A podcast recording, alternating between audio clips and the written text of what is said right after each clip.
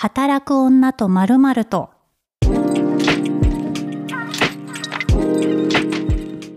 こんにちは、ピースの小沢彩です。ポッドキャスト働く女と〇〇とは、毎回働く女性をゲストに迎えたトークプログラムとなっております。引き続きゲストは書評家の三宅佳穂さんです。こんにちは。こんにちは。よろしくお願いします。はい。三宅さんは書評家としていろんな小説だったり、本当に小説に限らず漫画だったり、いろんなコンテンツについてご自身の言葉でね、発信されるのをなりわいとしており、新刊、推しの素晴らしさを語りたいのにやばいしか出てこない自分の言葉で作るオタク文章術っていう本が今最新刊として出てます。はい、よろしくお願いします。10冊も、しかも独立するまでサラリーマンというか会社員しながら、はい、書評家やってましたもんね。そうですね。はい。なんかどういうふうにこう独立までの流れを作ってったんですか？独立までのなんか流れを作ってというか、もう本当に疲れたから休みたいみたいな感じの会社退職だったんですけど、はい、私1冊目の本が出たのが、大学院の2回生の時だったんですよ。はい、で、その時に、それこそ将来っていうか就職するかどうかとかどうしようかを悩んでいて、はい、で、なんか本に関わる仕事をしたいなと思ってたので、なんか書評家っていう道は割といいなと思って、で、それでその就職も、副業系で、なんか、仕事をしながら、各仕事を続けられそうな会社っていうので選んで入ったんですよ。はい、なるほど。もう入り口から結構書評家をめがけて考えてたんですね。はい。副業で兼業生活を3年半ぐらいやっていて、はい、で、なんか、結婚することになって、去年結婚したんですけど、はい、それが京都に引っ越すことになったんですよ。相手が京都にいたので。はい、で、京都に引っ越すし、結婚するしってなっても、二人暮らしと兼業は無理だと思って、なので、一旦なんか再就職するかもだけど、一旦休みたいし辞めようと思って会社を辞めたっていうのが結構、本当にいきさつだったので、なんかやめてみたら意外といけそうだったから言ってるけど、今後はあんまり何も考えてないって感じです。そうなんですね。はい、でも私も本当に会社を辞めて、今何年だ？4年経ちましたけど、もう最初は独立するぞみたいなやる気満々の人だと思われそうだけど、そうすると、リファラル来なくなっても困るから、フリーランス（始めました）ってノートを書いて。そうなんですね。そうなんです。会社立ち上げたのいつですか？会社立ち上げたの、今2期目なので、はい、2021年かな？そっかそっか。じゃあ結構2022年か。あ、そっか。フリーランスして何年か経ってから起業というかもう会社の。はい。へえ。なんかもう全然その辺とかも、フリーランスでやっていきみたいなのは全然そんなやれるとも、困らないだろうなとは思ったけど、なんかやっぱりチームで働くのも好きだし、なんかチームで働く規模まで会社をでかくするかって言ったらでかくならないだろうな、どうだろうなって思った時に、やっぱ余白は残しときたいなって思ってました。じゃあ逆に辞めてフリーランスになるっていうのは何のきっかけだったんですか？もうそれはシンプルに、本当にね、スタートアップで、人がグイーンって伸びるタイミングだったんですよ。もう数百人規模みたいになる時で、産休育休、そんな長く取ってなくて、0歳児で復帰したものの、大変。チームメンバー全員総入れ替え、みたいな。で、だったので、で、直属の上司が、戻るまで言っていたんですけど、実は退職することに決めましたって言われて、じゃあ私も辞めるみたいな。なんかそれくらいの感じでしたね。でも、本当にたまたま、副業でやってた仕事も売り上げ見えてたし、やめてみっかみたいな。そうなんですね。そうなんです。本当に。結構編集者さんでフリーになる方って割とよくいらっしゃるんですか？どうなんですかね。私、いわゆるまあ、1社目はメディアだし、うんうん、2社目もニュースアプリなので、うんうん、メディアに非常に近い業種ではあったんですけど、まあ、雰囲気でやってきたのがなんとなくこうなってるのでわかんないんです。だから同業の同じような仕事をしてる方とかも、フリーでっていう方はなかなかそんな密接にやり取りする方もいないし、なんでここまでやってんのかよく自分でもわかってないですね。なんかそのフリーランスになってから、こう、仕事を得るために、気をつけていることを知りたいです。なぜなら私はフリーランス友達が全然いなくて。本当にですか？なんかね、業界の、はい、いわゆる友達が、はい、なんて言うんですかね、編集者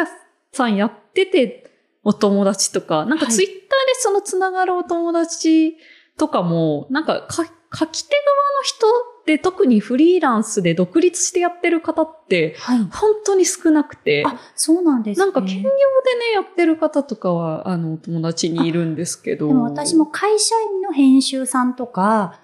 兼業でやってる作家さんとか、うんうん、だから純粋に専業って、それこそこれまでのゲストに来てくださった初回ゲストの明野カエル子さんだったり、まあ、裁判傍聴をなりわいにされている高橋由紀さんだったり、とかかも。そうなんですよ。だから、私も明野さんお友達なんですけど、明野さんすごい珍しい私の友達コミュニティの中でと思ってぐらいで。はい、だからなんか、フリーランスはどうしていけばいいのかって聞きたいと思いながら今日来ました。すごい新しい。いつもだいたいこのね番組、働く女性ゲストを迎えて30分くらい私が聞きたいことをゲストに尋ねるパターンが多くて、でもこんなになんか、普通に、あ、そういうパターン投げてくださるの面白い。ちょっと聞きたくなってしまった。嬉しい。あ、でも、だってさ、この三宅さんがすごいフリーランスとしてキャリアバキバキだから。いやいやいやいやいやいや。こんな、なんですかね。あんまりなんだろう。調子に乗らないようにしてるけど、うんうん、でも乗った方がいいし、多分、なんかなんだろう、剛速球を投げられる人への憧れもあるんですよね。うんうん、私はどうしても、やっぱり、あ、これ誤解されそうかもって思ったら、だいぶ丸めたりとかしちゃうタイプなので、なんかみんな剛速球を投げながら、こう、自分の力でどんどんどんどんってキャリアを築いていくタイプの書き手だったり、フリーランス編集の方を見てると、あ、すごい、そういうスタイル、すごいなって尊敬。小沢さんは自己認識では剛速球型ではないっていう自己認識なんですか？あ、見えてました？なんかね、私の中で小沢さん像は、割とすごく自分の、なんだろう、好きなこととか、なんかジャンルとかも含めて、なんかすごく、うまくっていうか、なんだろう、広げ方がすごい上手な方ってイメージなんですよ。仕事の広げ方。でもなんか軸はあくまでハロータなんですけど、でもなんかいわゆる専門性みたいなところだと、なんかほら、業界の編集者だと、これ専門の編集者、これ専門の書き手の方とか、それこそなんか、ドンキホーテにはなぜドンペンがいるのかっていう氷をね、がっつりやってらっしゃる方とか、本当にいろいろな書き手の方とかがいる中で、私多分、職業ミーハーって。おー、なるほど。いい言葉なので、だからわかんない。極めてるのはハローオタと、よくもくずっと食べてるとか、本当にずっとオタクでずっとあなたのことが好きっていうのは、仕事になってるけど、これぞっていう、じゃあ職業ハロータっていうのはちょっと難しい。だから、書評家みたいに、なんかわかりやすくちゃんと堂々と名乗れる三宅さん、しかもそれを継続してアウトプットしてる三宅さんこそどうやってるのってすごい気になります。いやー、なんかすごすぎる。でも書評家の肩書きがいいのか問題は結構、割とずっとどうしようと思ってて。そうなんですか？そうなんですよ。なんか書評家って名乗り出したのは本当一冊目の本が書評だったからなんですけど、書評の本だったからなんですけど、なんかやっぱ書評家って分かりづらいなみたいな時もあって。そうですか？なんかね、あんまり、てか何する仕事なんですかねみたいな感じになる時もあるし、あとその、結構やっぱ自分がその、本以外もまあ漫画とか、その、まあ、オタク分野とかも好きだったりするので、なんか、そのジャンルをこう、すごい広げたいと思った時に、書評家で、って名乗ってていいんだっけなぁと思いつつやってるっていう感じなんですよね。でも確かに肩書きを、まずフリーランスで肩書きをどこに設定するか問題ってあるじゃないですか。ありますよね。なんかもう、私も未だにライターの小沢屋さんって呼んでいただくことも多いし、でも圧倒的に今の仕事って編集だし、自分としては編集、コンテンツプランナー名乗ってるけど、なんか仕事の領域って曖昧じゃないですか。だからなんかどういう肩書きをつけたら、仕事が増えるっていうか拡張していくのかなとかは、やっぱ悩むことはあります。ああ、そうなんですね。あります、あります。なんか、あと私それこそ小沢彩さんのインスタがめっちゃおしゃれで素敵と思いながらいつも見ており、なんかなんですかね、こう、インスタとか、あとその服装とかもなんかフリーランスって結構悩めるなぁと思いながら日々、やっていますが、悩みませんか？なんかでも悩んでました。でも、本当に今日もね、三宅さんが、黄色のワンピースを、総レースのワンピースを着られていて、すごく似合ってるし、この新刊も黄色なんですよ。そう、そうなんですよ。合わせてきたんですか？あ、そうですね。ちょっと合わせてきました。そういうふうなファッションのたしなみというか、遊び心をめっちゃ楽しまれてるのがすごい素敵だし。いやー、なんか、はい、でも服装悩みませんか？あ、悩みます、悩みます。結構変えてるかな？シーンによって。どういう。なんだろう。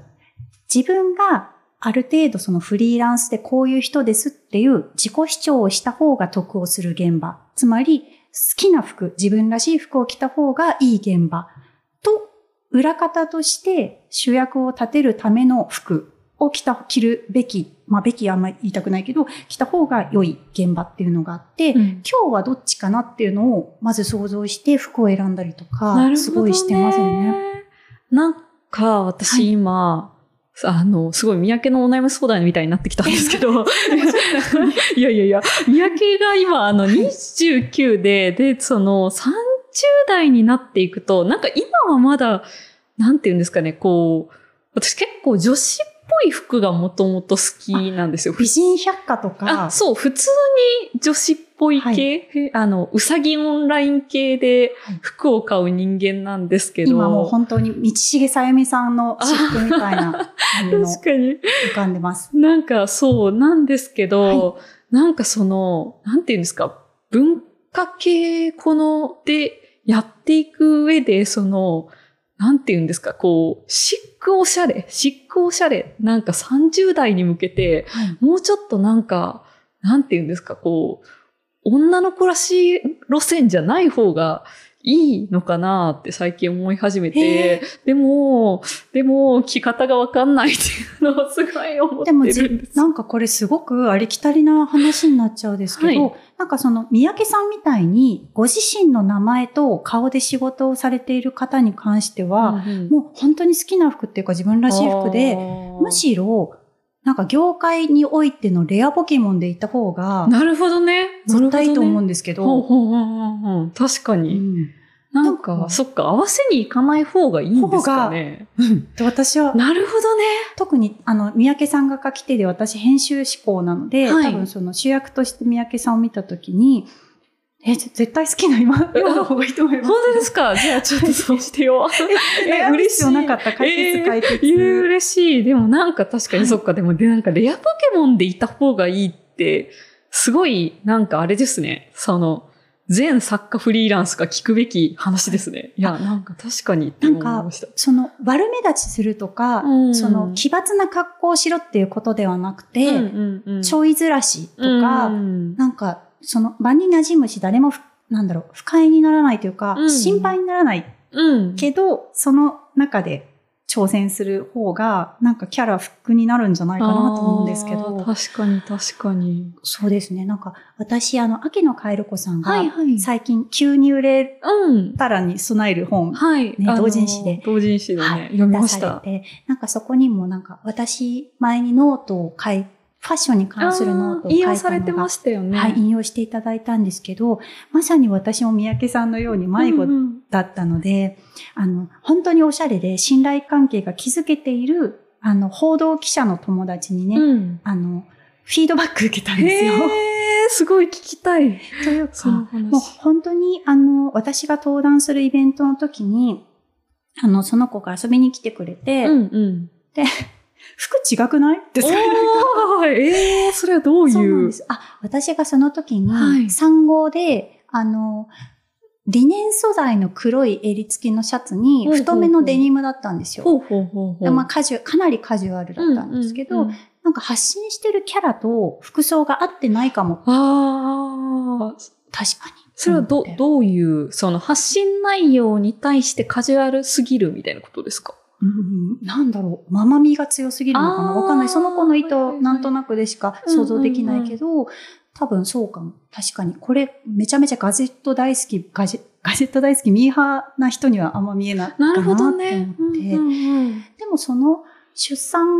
直後だったんですけど、それが。出産して、体型がまあちょっと戻ってきた時に、まあ独立したし、週5で着こなししなくて、着回ししなくていいから、本当に好きな服だけ買おうって思って、買うようになって、ですかね。なるほどね。はい。でも確かにその、会社に勤めてたりとかするとね、またその会社用の服みたいなの行ったりするけど、フリーランスだったら確かにまあ基本的にその、こう、写真撮られたりとか、まあ人前に出る、服か、まあ普通にプライベートで遊ぶ服か、みたいな感じになっていくから、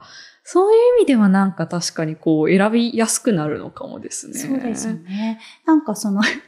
結構ザ・クリエイティブみたいな感じで、なんかすごく派手な格好とかもした方がいいのかなとか考えたことあるんですけど、逆に私の場合は、まあ黒髪デコ出ししっくりきてるので、似合っている。これでいいかなって思ってます。あれですね、ブルベ冬髪が。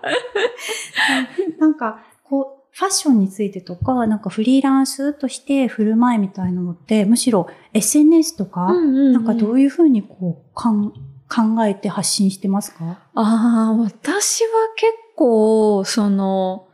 なんか、ちょっと気をつけてて、あんまり人に言ったことないんですけど、なんかこう、女子向けだけにならないようにと思っていて、なんかその私、ジャンルがやっぱりまあアイドルとか宝塚とか、あとまあ本もなんかその文学少女みたいな感じに、なんかまあ今はあれですけど、特に出たての頃は結構見られがちなんですけど、結構なんか読んでくださる方、割と男女半々な感じがあって、したんですよ、すごく。イベントとかやっても。で、なんかそのこう、発信を普通にしてるとこう、対女子向けだけになる感じがしてて、でも、そのイベントとか割と、例えばなんか対談イベントとかでも、私普通にその男性の書き手の方とか、呼ばれることが割と多くて、そうなった時になんかその、こう、なんか、こう、女子してるだけだとなんか、こう、変に対立っていうか、こう、こう、噛み合わせが悪いかなと思って、割とこう、自分の、まあ、性別だけじゃなくて、こう、ニュートラル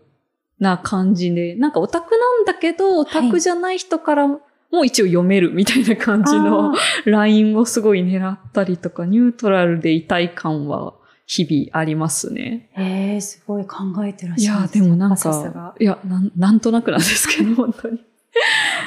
私はなんかもう逆に、これは本当にフリーランスとか SNS の使い方からは、多分正攻法からすると真逆なんですけど、ろ過したいんですよ。なんか本当にこう、ちょっと、情報系のことでバズったり、お役立ち系でバズったりとか、なんか自分の意見がバズったりすると、ずっとそういう意見をくれる人って見なされるのが怖くて。確かに。もうハロプロのことしかつぶやかないアカウントだぞ、みたいなのを。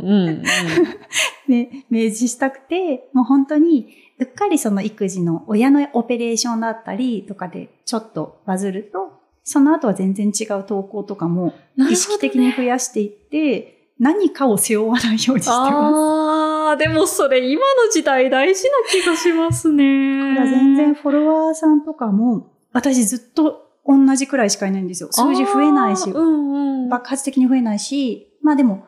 新しい人は来てくださってるから、うん、そうなんですけど。でもその方がなんかその、なんだろうな、こう、安定して良きラインを保てそうな感じがしますよね。ああ、でもね、これも悩みですよ。やっぱもっとね、もっと意識して、もう最初から伸ばす方向に行った方が仕事の拡張としては全然多分いけると思うので、そう。だから自分の中としては、そのツイッターとか特定の SNS とかで何かこう背負ったりとか、うんうん、この専門家みたいになるよりは、いろんなプラットフォームで別々のことを好き勝手やるみたいな。あ、なるほど。してますね。確かに。まあでもなんかプラットフォームごとに分けるみたいなのも結局大事だったりしますもんね。はいはい、うん、でもみんな本当フリーランスどう動いてるんですかね。ねえ、なんか、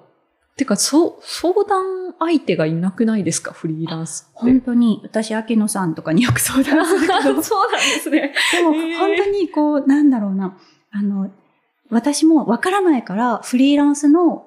売れっ子の方々にお話を聞く連載をやってたりとか。ああ、読みました、私。ありがとうございます。うん、なんかね、こう、職権乱用じゃないですけど、自分の仕事につなげたら、私だけの力だとお会いできないような方にお会いできるので、ちょっとそういうところでね、直接話を伺ったりしてます。どうですか？どういうふうに相談役みたいな方いらっしゃいますか？いやー、なんか、もともとでも私全然なんだろう、性格上人に相談しないみたいな。自分で決める。てかなんか親とかにもめっちゃ事後報告って言われるみたいな性格をしていて、なんか、そうなんですよ。だから、そういう意味では、そのフリーランス向きの性格ではある気がするんですけど、はい、普通にその、服どう思うみたいなのをなんか誰かに聞きたいみたいなのはあるので、最近それどうしようと思いながら、フリーランス友達を増やしたいなぁと思っているぐらいですかね。ああ、でも確かに、私もフリーランス友達、聞きたいこといっぱいあるから。ちょっとフリーランスを会話しましょうよ、なんか。しましょうか。とかもうずっとね、考えてるんです。私はヨックモック青山本店で働く女ゲストの大集合会をやりたいんですよ。めっちゃいいじゃないですか。やりましょうよ。やりたいです。もう本当に、こう、ともすると、なんかライバルみたいになっちゃったりさ、するじゃないですか、同業の方って。うん、でも、全然そんなことないから、うん、友達作りたいんですけど、どうしてもね、編集サイドだと、発注側だと思って、どうしてもね、そこに上下関係もないし、私はむしろフリーランスで、フリーというか、会社でやってるから、媒体持ってるわけでもないので、一緒のはずなんだけど、やっぱ発注側ではあるから、そこは気使うんですけどね。確かに。普通にもっとカジュアルに友達付き合いしたいですよね。意識的にそういう相手を増やそうっていう、なんかコミュニティに入ってったりとかしてますか？いやー、もう全然してなくて、なんかツイッターで出会うみたいなくらいですね、本当に。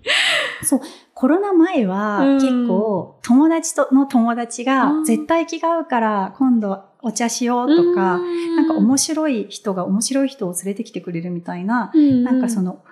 結構あったと思うんですけど、ね、なかなかそれがなくなっちゃって、難しいって思うんですけど。そうなんですよね。他に何か三宅さんってファッション以外に悩みとかって。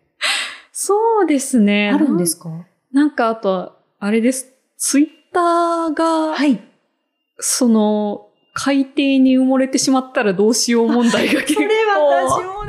ありまして。本当に今、ツイッターで我々さ、やってきたじゃないですか。そうなんです。で、ノートっていうアカウントもあるんだけど、ノートも結局、ツイッターからの流入だし。そうなんです。ノート内回遊っていうのよりツイッターからの流入の方が圧倒的に多い中で、このリンク貼ったりテキストに最適化してるプラットフォームっていうのが意外とないんですよね。そうなんですよ。なんかやっぱインスタとかも、はいはい、一応更新するように最近頑張ってしてるんですけど、そもそも自分が全然インスタになんか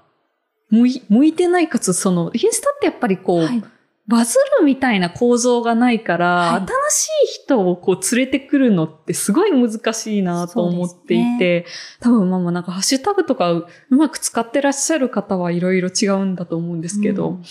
とかなんかあとやっぱノートとかもノートだ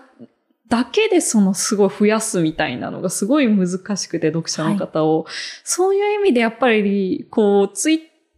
経由で例えば編集者の方に知ってもらって依頼をもらうとか、まあ、読者さんをこう興味持ってもらうみたいなことをもうデビュー以来ずっとしてきた身として、うん、ツイッター沈むなみたいな気持ちがそうなんです。わかります。なんかもちろんそれも仕事としては、まあ、我々特にね、趣味じゃなくて仕事としてやってるから、まあ、そういうことも想定して一つのプラットフォームにこう依存しないようにみたいな、わかるんですよ。わかってポッドキャストも始めたんですけど、でもね、ちょっとどうしていこうってめっちゃ今一番なんか、はい、懸念ですよ、活動の。わかります。なんかこの、どんなに愛を伝えたとしても、ポッドキャストって検索に残らないから。そうなんです。確かに難しい部分はありますよね。やっぱなんか拡散っていう機能が、もちろんそのなんかツイッターのダメな部分をこう助長してるのはよくわかってるんですが、でも拡散によってさ、なんか知ってもらえる本とかいっぱいあるわけでさ、みたいな気持ちになるんですよね。はい、どうしようとか思います。とりあえず、このやっぱポッドキャスト今ね、ありがたいことに本当に聞いてくださる方、ね、評価、コメントよろしくお願いします。よろしくお願いします。本当にね、ポッドキャストに今聞いてくださる方ありがたいことに、いらっしゃるので、まあそこでも、好きなことを、こうやってゲストの方とお話しするっていうのをずっと続けていきたいなと思いつつ、やっぱりね、動画が私やっぱりなかなか難しいなと思っていて、ショート動画やろうと思って、機材というか、まあ簡単な Vlog カメラを買ったんですけど、まあ編集が追いつかなくて、YouTube やってましたよね。はい。あれどうでした？あれね、YouTube はやっぱね、編集がめっちゃ時間かかるっていうのが一番の難点で、なんかやってる分には楽しいんですけど、なかなかこう時間が追いつかなくてできてないっていうのと、まあ、あとやっぱり YouTube も YouTube 内でバズるのが難しい。はい、その、なんだろう、こう、そう。だから、難しいと思いつつ、まあ、使えるときに使おうみたいなスタンスですね。はいそうですよね。まあなんか、本当にね、これからの書き手って、やっぱりどうしてもね、もちろん作品とか、着眼点が一番なんだけれども、それを知ってもらうための努力っていうのをちゃんとこうしなきゃいけないっていう大変な時代だと思うんですけど、フリーランスね、ちょっとまだまだ話し足りないですが、まだまだ語りたいことね、いっぱいあるので、はい、ちょっと来週もゲストに来ていただこうかな。じゃあ、三宅さん、また。はい。よろしくお願いします。ありがとうございます、はい。ありがとうございました。推しの素晴らしさを語りたいのにやばいしか出てこない自分の力で作るオタク文章術書評家の三宅佳穂さんでした。どうもありがとうございました。ありがとうございました。働く女と〇〇と聞いていただきありがとうございます。ぜひ番組のフォローとレビューの投稿をよろしくお願いします。働く女と〇〇とは毎週水曜日更新となります。次回もお楽しみに。